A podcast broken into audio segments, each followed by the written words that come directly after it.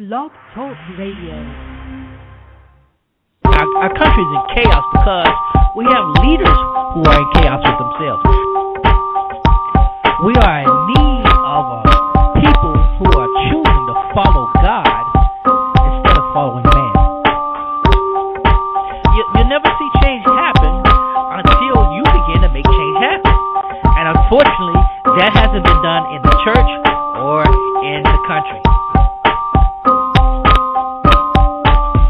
You're listening to Zera Today with Pastor Lorenzo T. Neal.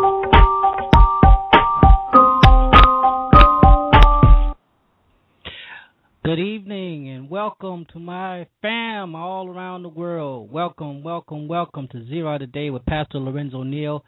I am your humble host, Lorenzo Neal, hailing from Cajun Land, USA, here to present to you with uh, seeds of wisdom and insight, empowerment and liberation. We're promoting knowledge that is engaging and transforming. We're empowering you. That's our goal. Our goal is to empower you, the listener, to be uh, know about your world, to be involved in your world, but most of all, to impact the world around you. And we want to say thank you for joining us today on this glorious Monday evening here in our great world. God has blessed us to see another day, and I'm just excited about it. I'm glad. It's still, uh, uh, you know, so much going on. And we got a lot to talk about, so we're going to get into that. But I, I want to say thank you, and I'm glad that you are sharing in the broadcast with us. Again, you're always welcome to join us in this illuminating journey. Uh, call us. Call our phone line, 917-388-4293. And hopefully in the future, guys, hopefully in the future we'll be uh, upgrading. We're always trying to upgrade, uh, you know, to be a benefit, a better blessing to you, our listening audience. But join us. Call the line. Uh, we're having some problem with the chat line at the moment, but we're going to try to get the chat room open. So uh, if you want to, you can call in and you can join us in the chat room as soon as we get that up and running. Um, always, we welcome you to send us emails. Uh, send us email. Get us. Uh, send us all kind of uh, feedback. You know, uh, email Pastor Lorenzo Neal at gmail dot com. Let me slow it down just a little bit because I'm kind of, oh boy, I, I had a, I've been wound up all day today. So let me slow down just a little bit so, so I won't be starting to stammer, uh, stammer and all that stuff. But like, like I was saying, you could uh, send us an email, Pastor Lorenzo Neal at gmail dot com. Join us on Facebook. Follow us on Twitter. We're on Twitter, twitter.com uh, slash prophesy. Facebook. Send us feedback. We really appreciate, guys. You guys have really, you have really been helping the show grow, and we just want to say thank you, thank you, thank you, thank you. Um, we're always trying to do better, and you guys are really helping us. And remember, anytime you miss a live broadcast, if you can't join us and you can't get us on, uh, you can't be live. There's always an archive broadcast on blogtalkradio.com. Uh, you can hit us up at ltnealministries.com. You can follow, uh, you can catch the archive broadcast. But we just want to let you know we are here and we're going strong in the name of the Lord. And on that note, let's go to the Lord in prayer before we go into any broadcast. We just like to start off with prayer. Uh, so that He could lead us and guide us in the way that we should go. Father, we thank you, we praise you, we magnify, we bless you. Our soul makes her boast in you. We say thank you for every good and every perfect gift that you've done. We ask you to bless all those who are in need today, Father God. Bless all those who are listening and those who will be listening, God, that you would just be glorified in everything we say and do. It may be pleasing to your ears. And as always, as we say, words of our mouths and the meditations of our heart be acceptable in your sight, Lord, our rock and redeemer. Amen. Listen, I'm excited about today, but we've had a busy weekend, and you know, February, Black History Month, all kind of programs going on, and um, this month across uh, the African Methodist Episcopal Church, uh, we are observing the founding of our great Zion, found and the birth of our uh, the founder of our church, uh, right Reverend Bishop uh, Richard Allen. So you know, it's been a lot going on, trying to get there and back, all these programs and things of that nature. But I ain't tired yet. Uh, my doctor has placed me on uh, some things to kind of help me get a little focused. I I didn't tell you I got ADD, eight adult ADD, and hard for me. Uh, it's hard for me to stay focused sometimes, you know, keep still and all that stuff. But thanks be to God for some medicine. Uh, got a lot accomplished, but I tell you, sometimes the side effects of the medicines are not worth it. Uh, but that's just me. Uh, there's always a lot of news going on, and, and, and you know this Middle East thing has been getting to me. Uh, have you been following? I hope you have been following the Middle East uh, uh, revolts. I don't, I don't, I can't think of a very better word to, to say of it. I mean, it's got some people going crazy. Uh, it has. We're witnessing history in the making. That's the part I love about it. You know, we're we're actually witnessing this happen, and we're watching dictator regimes or whatever you want to call them. We're watching them kind of fall apart as people. You know, the people are crying out for uh, more freedom. What's interesting is that it's been happening in Muslim countries. You know, uh, and that's the phenomenal thing. You know, uh, suppression. Uh, suppression is never good anywhere, but suppression in a pla- in a in a land where suppression has you know has been the norm, has been uh, the rule, is coming to an end, or it's, it's trying to come to an end. And uh, it's just interesting where it's happening.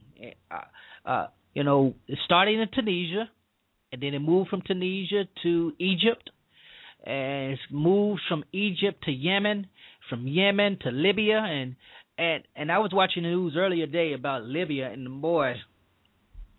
Uh, is is just something. Uh, you know, they are not that. I mean, the, the the people, the the guys who are in control of these countries are putting up a very steadfast resistance.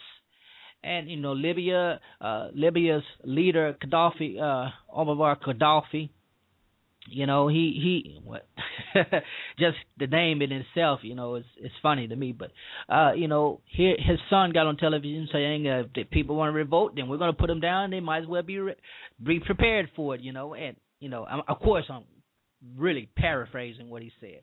But that's the gist of it you know. Saying if they want to fight we'll give them a fight uh we're in control. And it's it's amazing. It never fails to ma- amaze me um and people don't you know people don't realize that. But dictators will do anything in their power to stay in power. And we're we're seeing that in the middle east and unfortunately for um Mubarak in Egypt although he tried his best to retain power despite all the uprisings against and the protests against him and the demands for him to step down he had to he eventually gave into the pressure and and I'm just wondering to see what will happen uh in uh, in Libya and all these other places where uh, the people are crying out, they're throwing, you know, they're going against the government. But you know, this is nothing new, uh, and we're talking about Africa here. And when I, when I, when I, when I say I'm talking about we're talking about Africa here, you got to understand the fact that uh, that that for the past hundred years or so, there's been those kind of revolts. Now, uh, we're not even talking about you know the things that happen in Rwanda, Sudan, that's that's going on in the Sierra Leone region and the Congo region, all those other areas where people are, th- are dying. There's mass genocide in those areas, and you know that went unnoticed for for for years. It went on it went unnoticed, and even when the people were trying to rise up against these uh you know the, the those rulers who were oppressing them, killing them, and doing all this stuff, uh, forcing their children into into uh, not slavery, but forcing them to to fight for the army. You know, and, and you had little boys and little girls, you know, losing their lives and and losing their whole childhood to to murderous acts that went un that went unreported for a long time. And it wasn't until you know it wasn't until there was great demand by most of the people who were invested in those you know the country's natural resources. You know what i mean? The gold the, the diamonds whatever else those you know those natural resources. And they were having problems. Getting them that they began to cry out to the us and to the un for uh, support now um, I'm, my my thing is i'm just wondering how it's going to be I, I'm wondering how it's going to be with uh, our lighter skinned African brothers and sisters.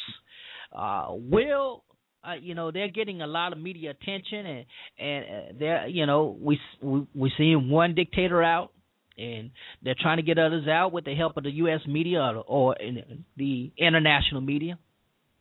But uh, you know, we didn't we didn't have this kind of uproar in the '90s when Rwandans were killing each other You know what I'm saying? I, am just saying. I'm just, I'm just saying. That's just me. So I'm, I'm just wondering uh, what kind of international support will that be, and how you know, and how this is going to play out? Because this is history in the making, and this is, uh, you know, it's phenomenal to watch. But again, just continue to lift up our brothers and sisters in the Middle East. Uh, they they they they they need your prayers. And, uh, a lot going on. And speaking of brothers and sisters, uh, I got a lot of I got a lot of things I want to talk about. I, I'm, I'm splitting this up into two segments today. Actually, uh, I, I posted I want to talk about uh, your, is your pastor a predator? But before I get into that, because I, I know quite a few you probably you, you, uh, you when you saw what we were going to be talking about, uh, quite a few of you probably thought that um, yeah, this is going to be an interesting broadcast, and I'm I'm I'm I'm quite sure it it will be. So you know, y'all get ready for that one. get ready for this topic. I I'm, I'm serious, you're going to enjoy it. But uh, before we get into that topic, before we get into that topic, uh, there there's been some events that's been happening in the field of education that I I just felt I had to address. Um, and and because I'm an educator and I've been around education, you know, you know, all of us been around education. If we got to, you know, we get to school, but uh, you know, there there is no argument that our our, our American public school system is in serious serious uh, disarray. It's a big quagmire, and um, and there's so much that can be done to correct it that we're not doing. Uh, there's so much you know, it, it's a bureaucratic thing. It's it, it, it you know, it's a lot going into it. But I, I've been reading the art some articles and, you know watching the news and things of this nature. Um, and I, I came across something uh, uh, last week uh, that I thought was pretty interesting. Uh, the the North Carolina's, in particular the Raleigh uh, chapter of the North Carolina NAACP, uh, they they host an annual uh, rally in um, in Raleigh, Charlotte, and um, in all that in that in that area. Uh, I want to make sure, yeah, it's it's in it's in Raleigh in the, in the that uh, tri area. They host the annual uh, march. They've been doing it for about good five years or so, and uh, the purpose of the march is to kind of to bring to attention. Uh, the inequities of society in that area, in particular education. Now, last year, March 2010, uh, the Wake County School Board uh, voted to uh, do away with its diversity busing program uh, policy. Now, diversity busing it's just a fancy way of saying they were taking black kids from one place and busing them to another school, and they were taking white kids from one place and busing them to another school, and they voted to uh, end that practice. And their argument was that they voted because you know one it was a fiscal thing you know trying to save some money. Of course it's always about money. Well we can't where can we cut cut things and, you know not hurt too many people. So they were saying they were going to try to save some money. But the other argument was that the decrease in population of white students in certain schools uh, presented this opportunity for them to uh, reevaluate the busing program, the policy that they had. Uh, because it appeared that you know there was an imbalance between uh, the uh, race population, ethnic populations of schools.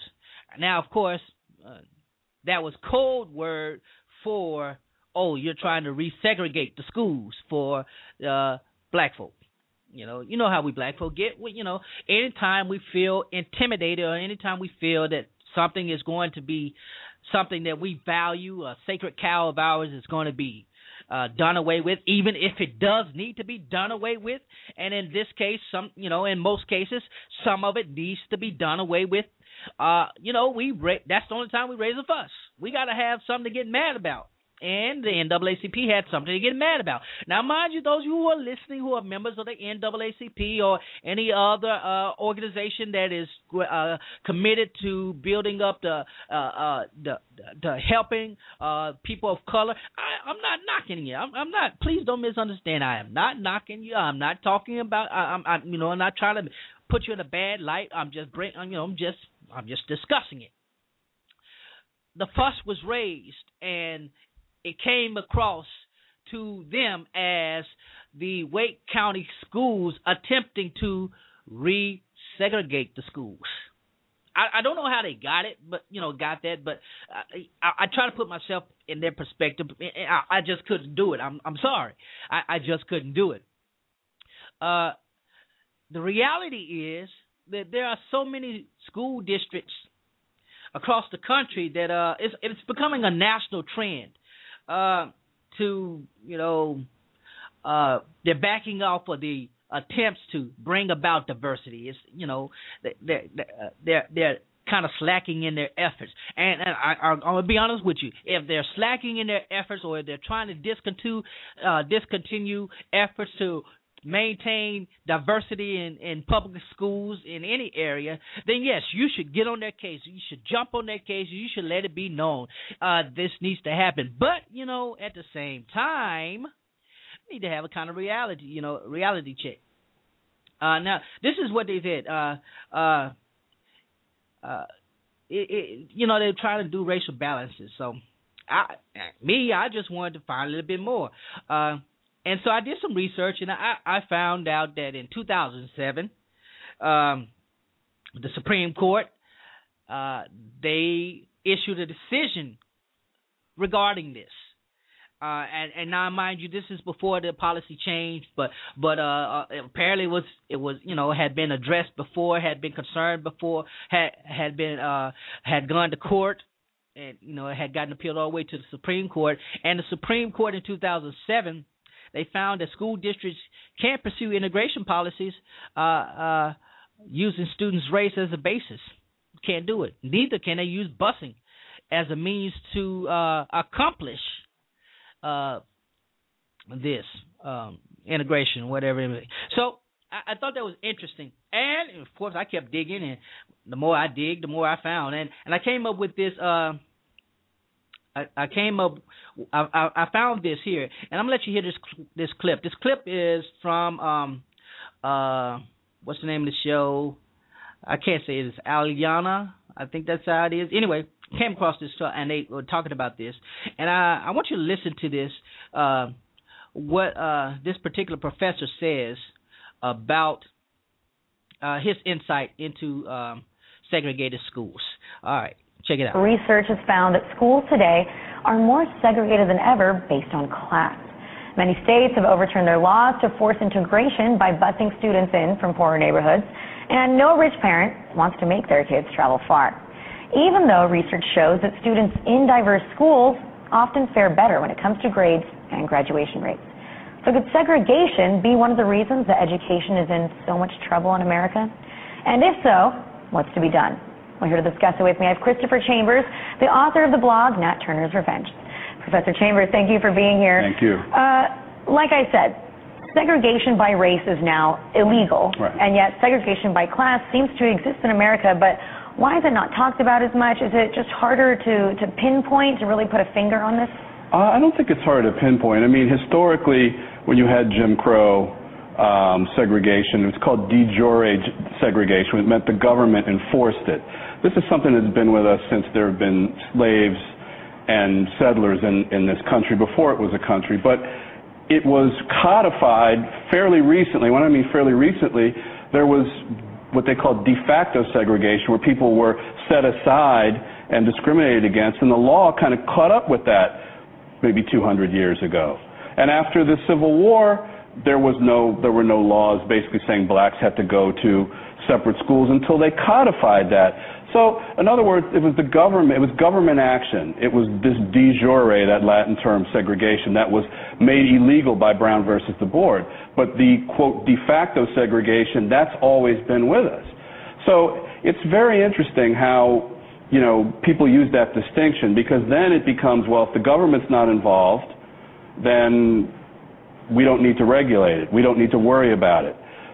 On the other hand, the class distinction, that involves, might involve, say, middle class black people versus uh, inner city black people or more educated, more, uh, let's just say, um, assimilated Latinos in California versus recent immigrants. So you have that angle coming in on top of it too, and it complicates it. It complicates it a lot. I think that is one of the biggest problems here that people don't realize is where it uh, pins certain minorities against other minorities. These aren't the people that you expect to be uh, against each other. Well, no, I mean, it, and what I try to do, and I've, I've covered this in the mainstream media, and there, this really isn't talked about in, in American mainstream media for some reason because race has always been uncomfortable. It's always been our serpent in the Garden of Eden, so to speak.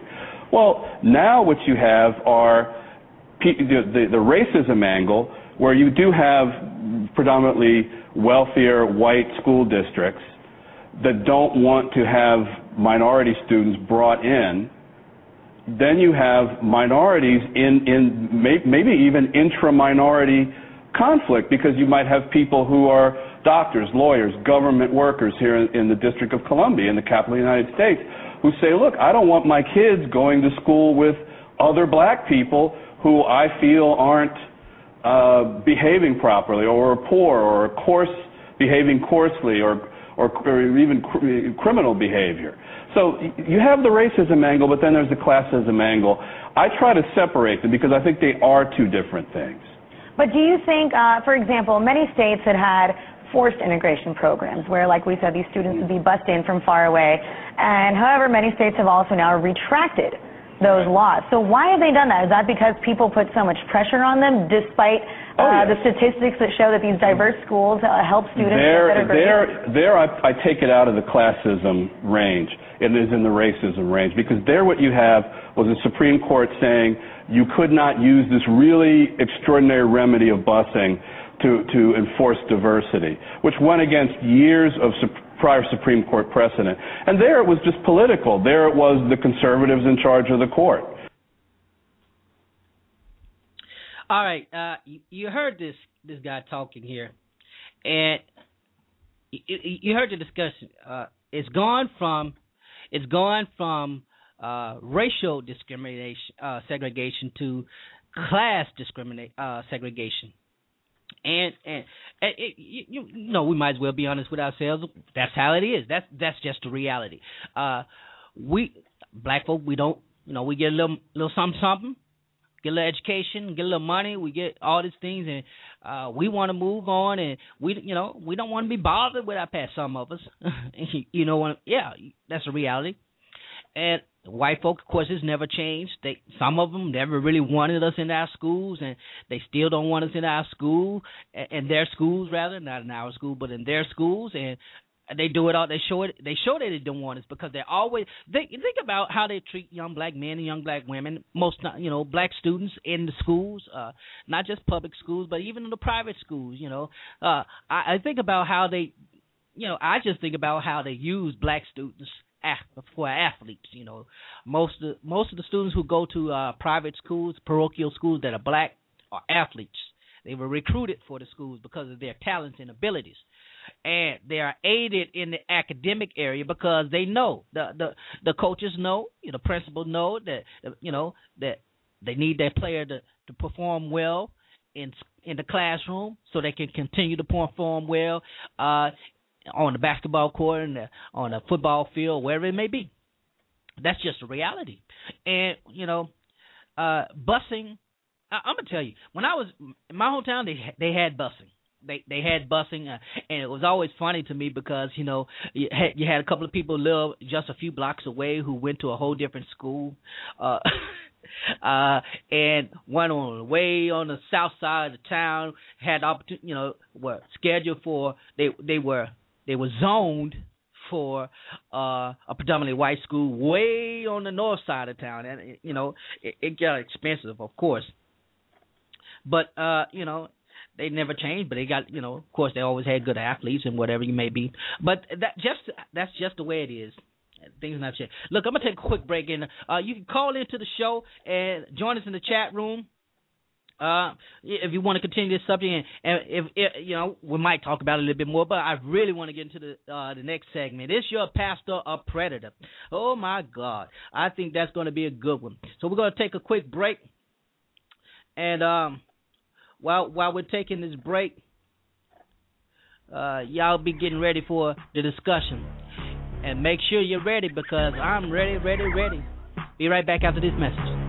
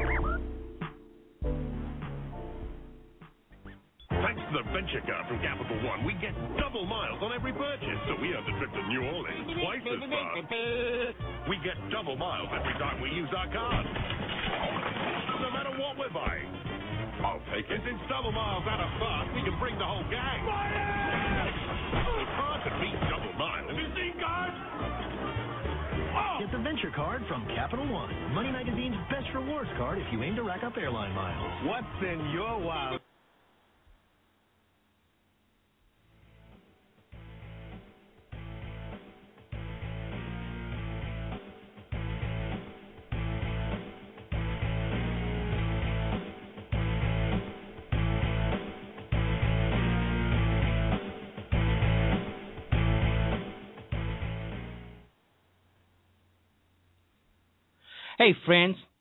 Uh, if you're like me, you have a lot of stuff on your computer. And I'm always writing papers. I'm always uh, doing a lot of stuff. And I've gotten into amateur composing. But about a week ago, my computer crashed on me. And when I say I cra- it crashed, you know, I was going crazy. I, I almost thought I wouldn't be able to do anything. But I didn't have to panic uh, because of two things. One, I backed everything else. Up. I backed everything up. But uh, I also had saved my things to Carbonite Online. Since 2006, Carbonite has backed up over 80 billion, 80 billion files, and uh, it's easy because now you don't don't have to worry about stuffing things through stacks of CDs or going through all your CDs or DVDs to see if you have it backed up. Uh, Carbonite uses the same encryption technology used in online banking and e-commerce e-commerce transactions. It's safe uh, on-site storage. Your backed up files are stored in uh, their highly secure data centers. It's protected from theft, fire, spills, and other home and office disasters. It's fast, it's simple, and easy file recovery. And if anything's happened to any file, Carbonite finds it automatically in the backup and puts it back on your computer right where it needs to be. It's just a few simple, easy steps. And right now, you can try Carbonite for free for 15 days by sampling uh, by simply visiting their website www www.carbonite.com. I'm telling you, I love it. I'm thankful for it. I use it. I'm quite sure that you would too. So, get a chance, go check out carbonite.com and back up all your computer gift uh, things.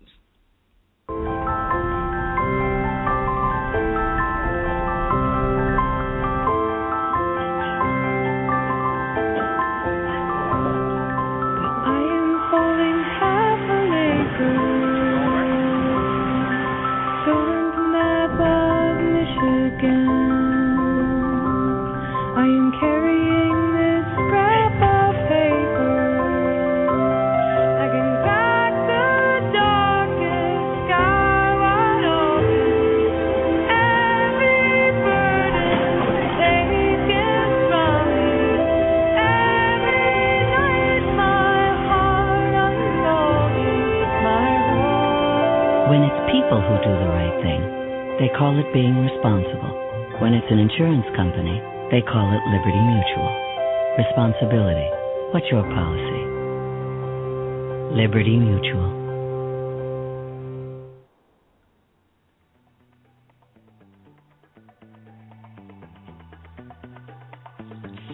All right, welcome back to Zera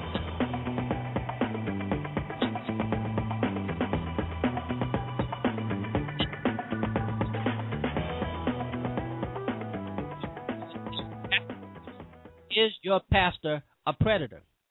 Ah, uh, now I, I know most of us when we when we hear about uh pastors being predators, automatically probably start thinking about the Catholic Church, you know, and their their their abuse scandals that was going on uh in uh 2000s, you know, in in that decade. Uh, but you'd be surprised how how big an issue uh clergy misconduct is. Now that's the fancy. I, I'm gonna use that fancy word, clergy misconduct. Um, how it is, you know. Uh, and I don't just want to limit it because, uh, yeah, when we think about predators, uh, what what you know, what do you mean by predator? I'm, I'm talking about pastors who who who who uh try to use vulnerable people. They take advantage of them. And and when I'm talking about predator, you know, I'm just I'm not just talking about yeah, it, it's in a sexual way, it's in a financial way. What about you know, we always we we always know about the pastors, you know, sexual things, and yeah, that's that's no big deal because some of us probably much pretty much gotten used to that. Uh, but what about the pastor that's controlling? What about the pastor that's manipulating? What about the pastor that's uh, excessively greedy? Always asking you to make the sacrifices. That's what we're talking about. Is your pastor a predator? How can you tell if your pastor is a predator? Uh, uh, what what what should you be looking for? What how how do you know? And if, that if your pastor is a predator, uh, what should you be doing? How should you be dealing with that? Um, how should you be? Um, what should you address it? Should you run from it? Uh, you believe you'd be surprised how many people who are in the church are victims of clergy abuse. Yeah, they are victims of clergy abuse, and they keep their mouth shut. And they keep their mouth shut because they want to protect their pastor. Uh, uh, and, and, you know, here's the thing they always say touch not God's anointed. Yeah, touch not God's anointed, and that they've been interpreting that to mean that you don't talk about the preacher, you don't talk about his action, you don't talk about any of that. reality is, you need to be talking about it because it's happening, and it's happening more frequently than we would care to admit. It's happening uh, in in in in ways that we don't want to admit, neither confront, but it is happening, and I think we need to address that. Um, and, and you know what? It's not just happening in the Catholic Church. Now, the Catholic Church just happens to be the wealthiest and the most recognized, and the Catholic Church just happens to be, uh, you know, the model and what everybody tries to emulate. And, you know, putting that kind of pressure on men and, and women who are nuns, you know, those who take those vows of celibacy, uh, putting that kind of pressure is hard. Now, uh, here's the good thing, you know, uh, it's not it's not that it's ignored, but it, it happens. Uh, but you know, the Catholic Church has addressed it, but it's happening in every every every church every denomination, uh, from Southern Baptist to uh, even in in my in, in my great Zion, uh, AME Church, African Methodist Episcopal Church, and uh, even in the good old sanctified churches like the Church of God in Christ, it's happening. And, and, and you know, yes, ministers are not just you know just not preying on uh the children they're not just preying on children. I'm talking about they're preying on adults too. You know, and, and it, it's a lot going on. Uh, my good friend, uh, my my good friend Pastor D.L. Foster, uh, uh, he he's with Witness Freedom Ministries, and he's been on the show, uh, been one of our guests, and uh, he he on his blog, uh, Gay uh, Christian Watch Movement, he he has he has really really brought the issue of clergy misconduct, clergy abuse, clergy sexual abuse. Uh, he brought it to the eyes of the public, in particular, you know, uh, more more more so in the in the Church of God in Christ than uh, in any other denomination. Um, you know, there's a lot going on. Let, let me, you know, there's there, there's the um there's uh, I think about the story of uh, Reverend Sherman Allen, who who was the pastor. He was a pastor in um, an up and coming pastor in in um, the Church of God in Christ in, in Dallas, Texas, uh, in the Dallas Fort Worth area, and basically what what happened was, you know, he was uh, sexually abusive to some of his student, uh, some of his congregants. You know, he and he was a freaky one at that.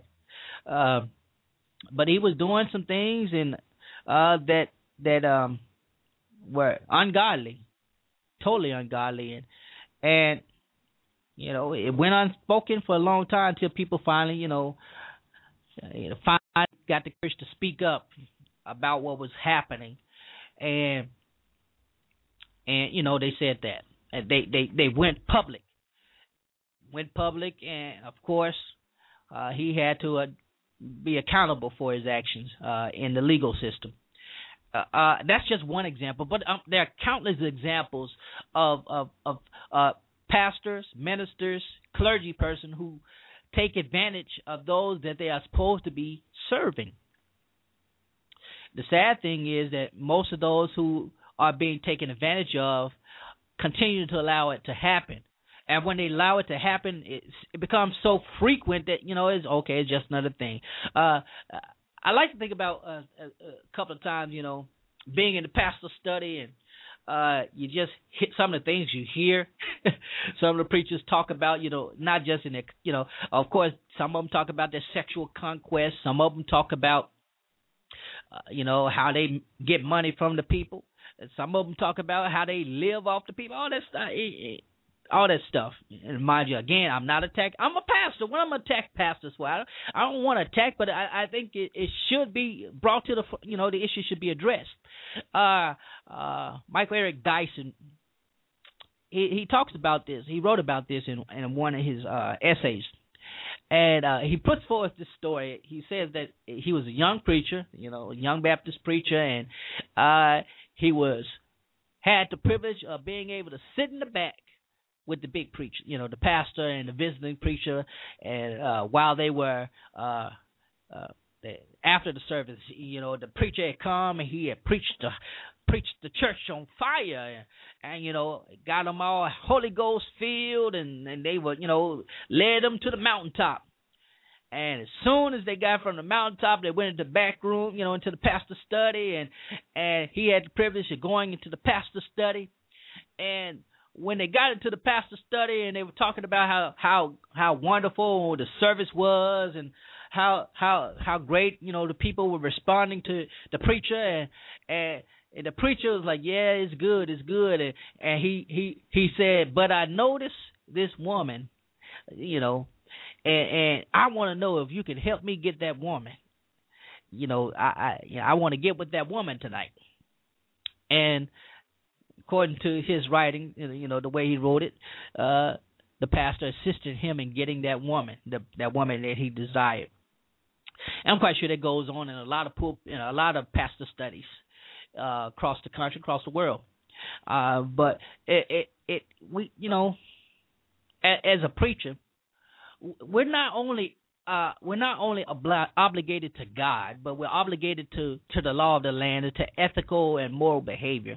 Now we fall short. I, will be the first to admit you to admit to you. I, I know what it's like to fall into uh, clergy misconduct, unethical behavior, um, uh, wrong relationships with the wrong persons. I, I know what it's like inside the church, not outside the church. I'm talking about inside the church. I, I know what it's like. I can talk about it because I'm free. So if y'all go talk about me, that's all right. I don't care. I'm free, and who the Son set free is free indeed.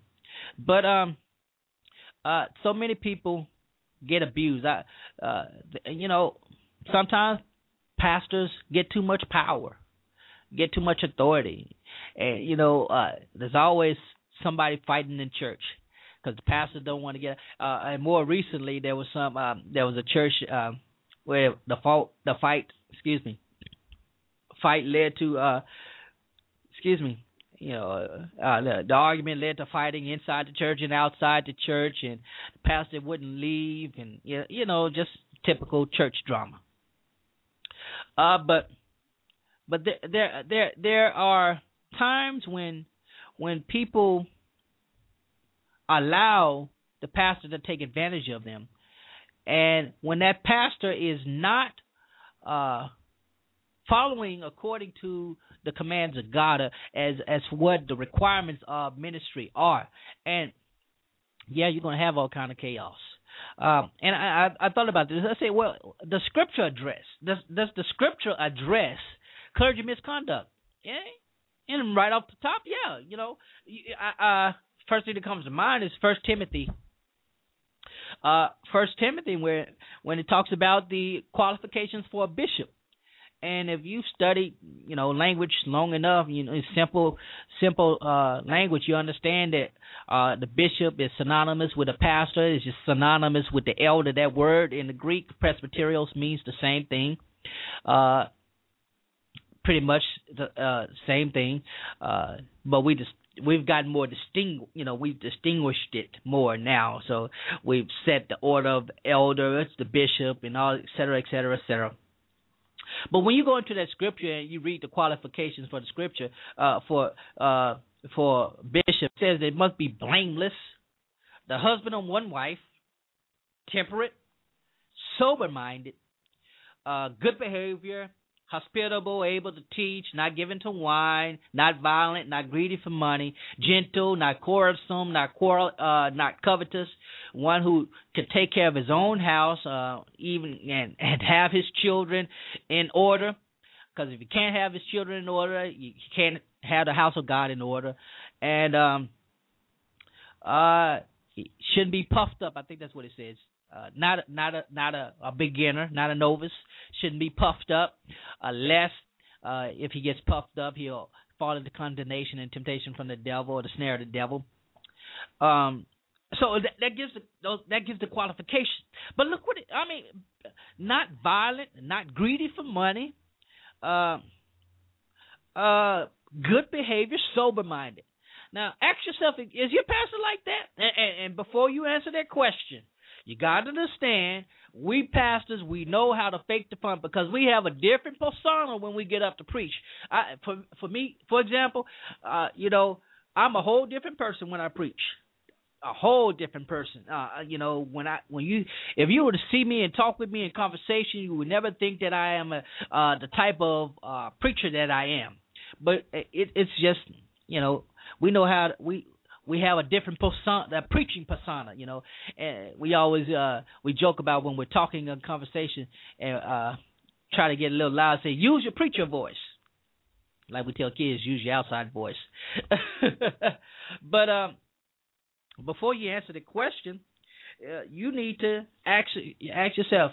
I, I'm not talking. Don't ask yourself uh, yeah, my man of God, my woman of God is is you know they they sweet that this this that that that. Uh, how well you know ask the question what what are the signs? Well, sometimes the signs are not always visible.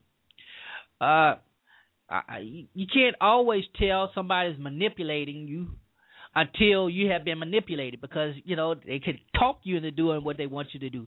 Uh, you know, you can't tell that someone is uh, there are many cases where you know, you know the preacher, the, the the couple, the wife, the husband, or the the young lady, young man goes in for counseling, and the, uh, you know the preacher, you know, sits them down and presents the the uh, aura concern that they don't get. And the next thing you know it goes from being a spiritual thing well i'm gonna pray for you. We pray uh to going into uh you know where you know it gets physical and, and doesn't always have to turn into sexual uh but it you know it can lead there. But they take advantage of that. And, then you be you know they know that you need them. Almost like a codependent behavior uh, you know, you they they manipulate to get that.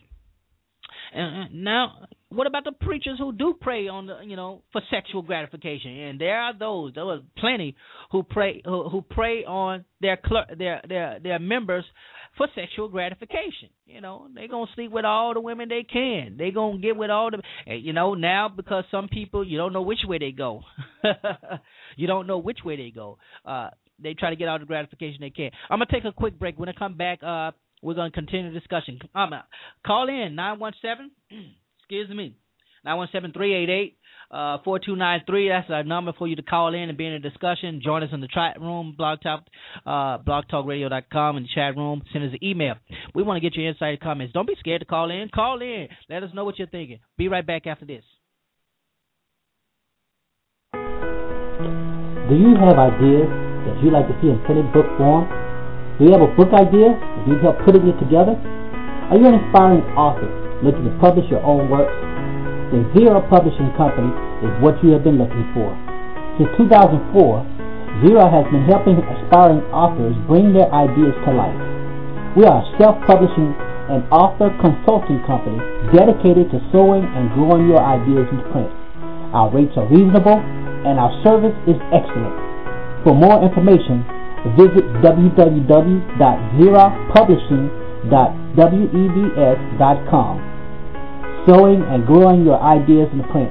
We are Zera Publishing Company, a limited liability company.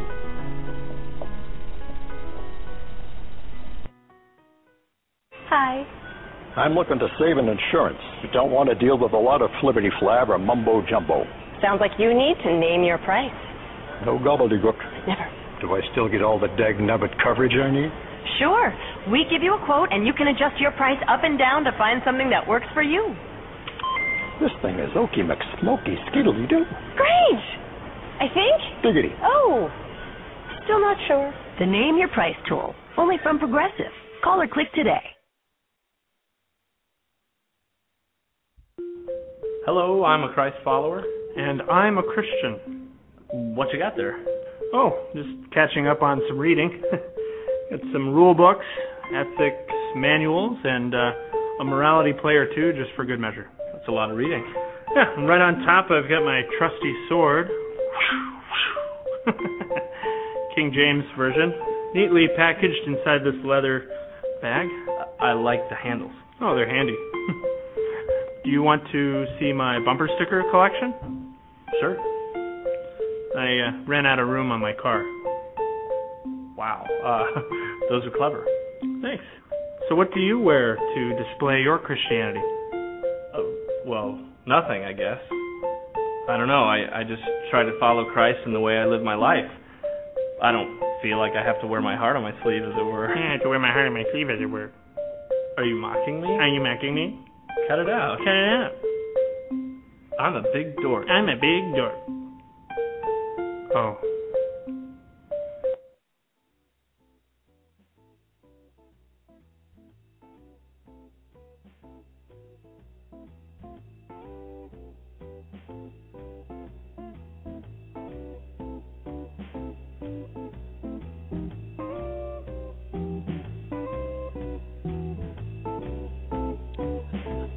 All right, welcome back to Zera Today with Pastor Lorenzo Neal.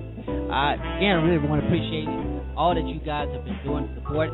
Call in 917-388-4293. Get on the line for us. we want to hear what you have to say about this comment. And uh, again, remember if all, if you ever miss a show, a live show, you can always call in. You can always catch a broadcast. Uh, you can always catch an archive broadcast on uh, here at or www.ltnealministries.com. You can you can catch an archive show. Uh, and uh, you know, plenty of shows going back all the way to June since we started the show, and we're getting better and better.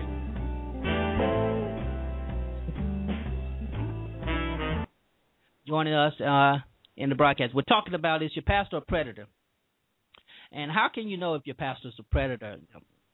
Some you, you we we you know we hide easily and um, I, I think a lot of us know our pastors, our ministers, uh, clergy persons we know are predators. Uh, we either choose to ignore it, or we're just too afraid to address it. And in, probably in most cases, the last part, we you know, the latter, we're we're too afraid to address it. Uh, but the reality is that uh, it is a serious issue. We we have preachers who are actually taking advantage of their members. And not only are they taking advantage of them, you know, they're they're they're causing they're they're really damaging their Christian faith. In most cases, in, in, in particular when it comes to a sexual relationship, You have those oh those women uh that they don't know what you know they feel they take blame and they're always trying to wonder. And mind you these are adults. I'm not talking about the children because the children are innocent victims. Nine times out of ten you know they didn't they didn't instigate the relationship and they you know it, it's they are overtaken by uh, the adult predator. But in the case of uh, adult people men and women where uh, adult uh, people are, are being abused and uh, you know taken advantage of it, it it's something that's that, that needs to be addressed and brought forth uh, brought to the light and uh, I, I got a caller so we're talking about is your pastor a predator? So, uh, caller, uh, yeah, let me get you on the air. I know who you are. Go ahead. Hello, are you there? Yes, I'm here. Ah, how you doing? I'm glad you called in. I'm okay. Oh. I'm okay. That's good. What, what's your insight on the uh, on this subject here about is your pastor a predator? Uh, do you, can you tell if your pastor a predator? I know your you, your pastor. praise God, your pastor probably is not. Well, is not. Uh, but I'm quite. Well, I'm sure you probably know of heard or have heard of those who prey on their members. Yes, I have heard of um situations as as that. But in my uh, situation, my uh, pastor is not a um, predator. Um, as a matter of fact, um, he's an apostle and he operates in an apostolic ministry. So he's always on his face before God, and um, he you have to be cautious um, in doing so when you're preying on uh, people like that because you not only are you um you losing a certain spirit within your church? And then you wondering why your church is dealing with all kind of seductive behavior and stuff like that. Is because you allow that spirit to come in through the the head you know? And that's what i have to say on on on that issue. You, you know what? You you make a good point. You make you make a great point.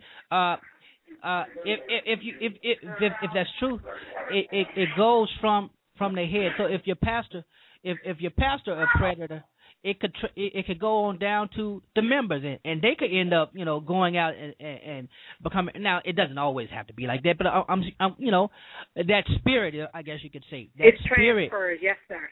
Can yes, trans, uh, yeah, it can it can transfer. It it it can it can get on, and you know, I I think about, and and you know, uh, a lot of people take on the personality of their pastors.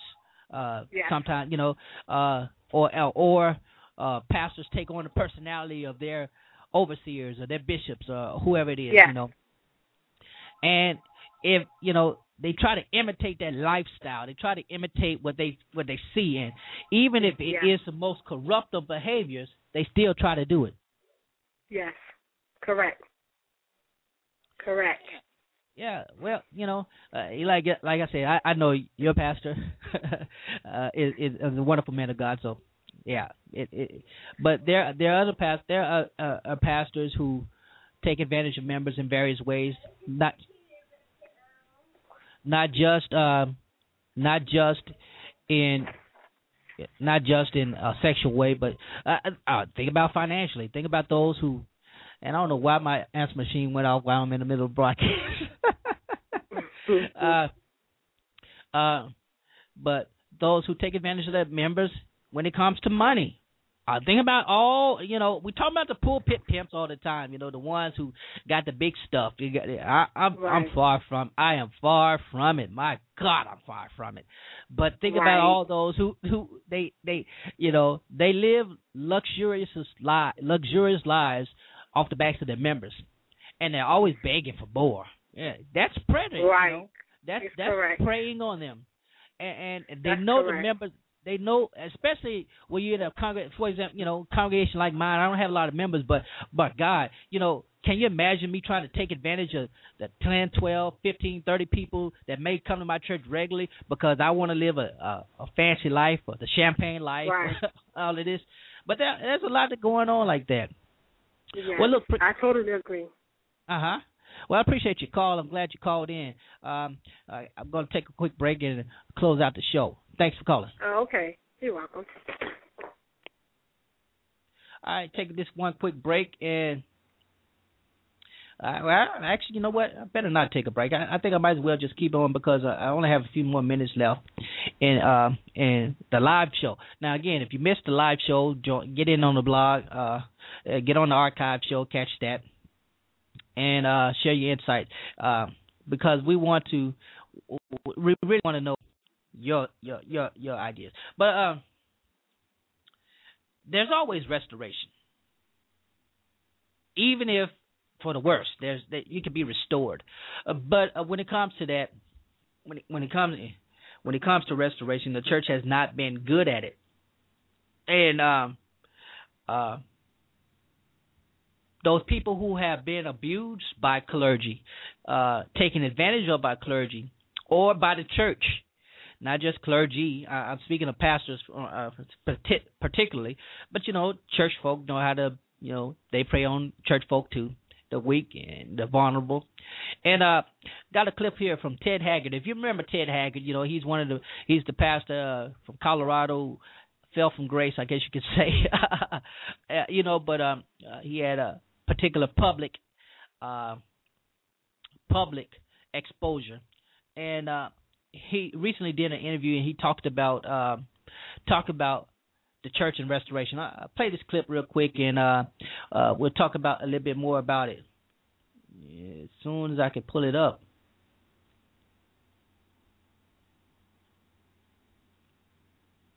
Um, Nobody believes that. Everybody knows everybody sins. Okay? The differentiation between the church and everybody else is that we should respond with restoration, healing, hope, life to people's sin condition, to our sin condition. But we're losing that right now. And so what happened to me was I saw um, Martha Stewart get restored. I saw Michael Vick get restored. I saw um, Tiger Woods get restored. I saw David Letterman get restored by their organizations, none of which say they believe in forgiveness, love, or restoration. And then I saw Jimmy Swaggart, who's been living fine for over 20, 25 years now since his scandal, and the church still hates him. And then I looked around at some of the others, and I thought, the church does not believe the Bible. We market the Bible. The church only believes in forgiveness and restoration for insignificant people because we can market it. The NFL is doing a better job at it. CBS is doing a better job at it. Kmart is doing a better job at it. Virtually every institution on earth is demonstrating that they're doing a better job restoring people than the church.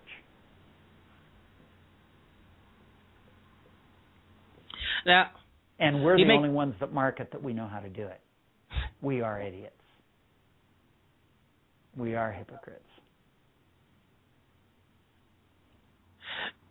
Now he, he made some very interesting points there about uh, the role of the church, and, and why why are we talking about this? When you're talking about predators in the church, pastors who prey on people, you cannot forget the victim. You always have to remember that there's always a victim. And in most cases, the pastor ends up becoming the victim and the victim, him or herself, ends up becoming the the evil person. Eh, there have been countless times where where people have ratted out the pastor, told the pastor's business, and and the members got mad at that member for telling the pastor's business. You know, the pastor abused them. The pastor misused funds, mishandled funds. The pastor is doing things that are not godly. And the pastor all of that. Uh, and the reality is, you know, and, and what happens is when that person, you know, when that that is brought to the light, what is dark is brought to the light, the people get angry. And and and, and Ted makes a good point here. Uh, think about all the celebrities, the celebrities who get caught up in all kinds of hell all kinds of sin, all kinds of embarrassing things, and how quick the public is, at least appears to be, how, how quick a, the public appears to restore them. And, and, and he, he talked about David Letterman. You know, David Letterman admitted, to having an affair, and somebody was trying to blackmail him, and you know he made a, a public spec. You know, he mocked himself. It was serious matter. He, he he got serious about it for a minute, but uh, you know, the public like, okay, you know, big deal, big whoop, and we all know about what happened with Tiger, and, and course, Tiger's situation was different, and uh, the, uh, the public still has not been too quick to forgive or restore, and uh, you know, the list could go on and on. We, you know, you could talk about Charlie Sheen and uh, Lindsay Lohan, all these, you know, all these these these celebrities who get second, third, fourth, fifth, and infinite chances, you know. But the victim in when it comes to a predator in the church, they're cast out, they're uh, ostracized, and, and, and they're defellowshipped. they they get the left hand because nobody wants to give them the right hand of fellowship, and it's a sad case that things like that happens. But um, it's a reality that it is happening. So what do you do? How do you confront that? How do you address it? Uh, what do you what do you say to the preacher who is being supported by their bishop or their overseer when they're you know they're blatantly involved in sin? What do you say? Uh, what do you say to the to the to the member who has to go to counseling because uh, of, of the, the vulnerability, uh, because of all the pain, the hardship, and the, all the stuff that they're experiencing? What what do you say to them? How do you minister to them? What do you do?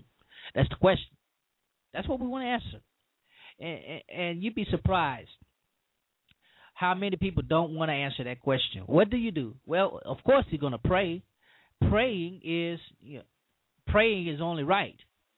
But you need to go to your neighbor. You need to go. The Bible says that. If you see someone overtaken in the fault, you go to them but you take yourself into consideration lest you fall into that same temptation.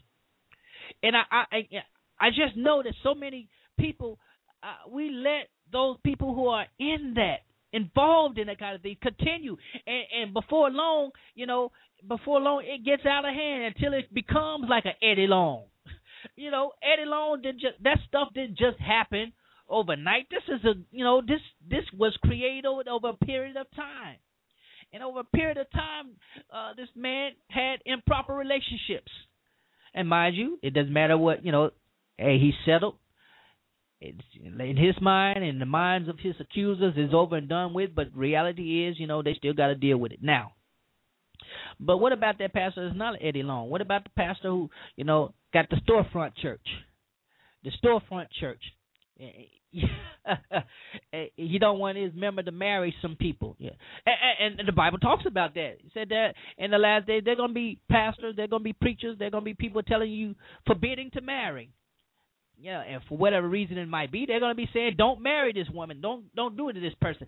And that kind of stuff is is happening in the church. You know, it it, you ain't got to be big to have to fall from grace. You know that the term we use. You ain't got to be big for that to happen. You don't have to be big. You know, be uh, big to pray to be a predator. It happens in the small church. It happens in the large church. There is no there is no dividing line for this. So what do we do? Uh, uh how do we handle it? You know, I, I think as pastors we need to be more accountable, and, and, and as pastors not only do we need to be more accountable, but we need to be a little bit more transparent. Uh, you know, there's nothing wrong with telling folk that you got some problems and some issues.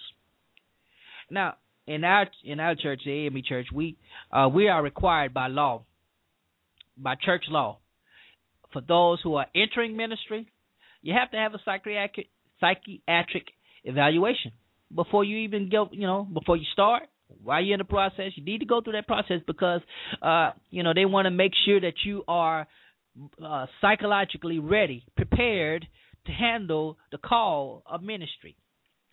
And so many people, so many people have gone into the ministry, and they, they you know, they they start a church, they pastor a church, uh, they do all this stuff, and they end up taking advantage of people because, for example, you know, They want the church to grow. So what are they're going to do? They're going to make sure everybody does and when what they want them to do. And when they don't do what they want them to do, well, you know, they start getting, you know, preaching from the pulpit.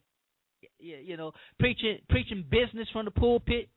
I, I couldn't tell you. I can't tell you the number of times I've been in churches where the pastor. You could tell the pastor was mad at somebody because he's talking about something that had nothing to do with you know it ain't blessing. He's talking about you ain't got no business doing that. You ain't got no business, and it is not dealing with sin. Talking about you know issues in the church. You know you ain't got no business. You supposed to follow the head. Blah blah blah. And yeah, that's and to, again, you know, there's a place for that. But I'm talking about those who take advantage. You know, you you're mad at some member because the board won't give you a raise.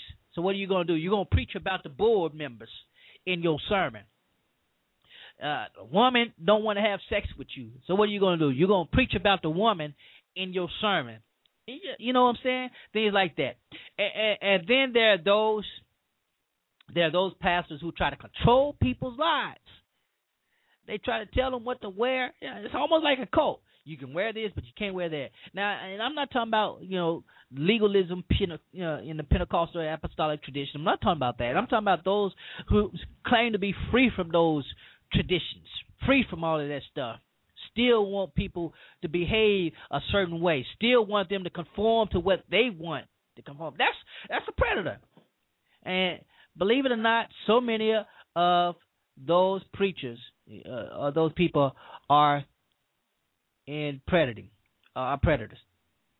Well, look, I, I, I appreciate you joining in the show. I, I've really gone over my time, and I, I just want to say I, I always love sharing uh, with you guys, and I, I love when y'all share. I appreciate you. Again,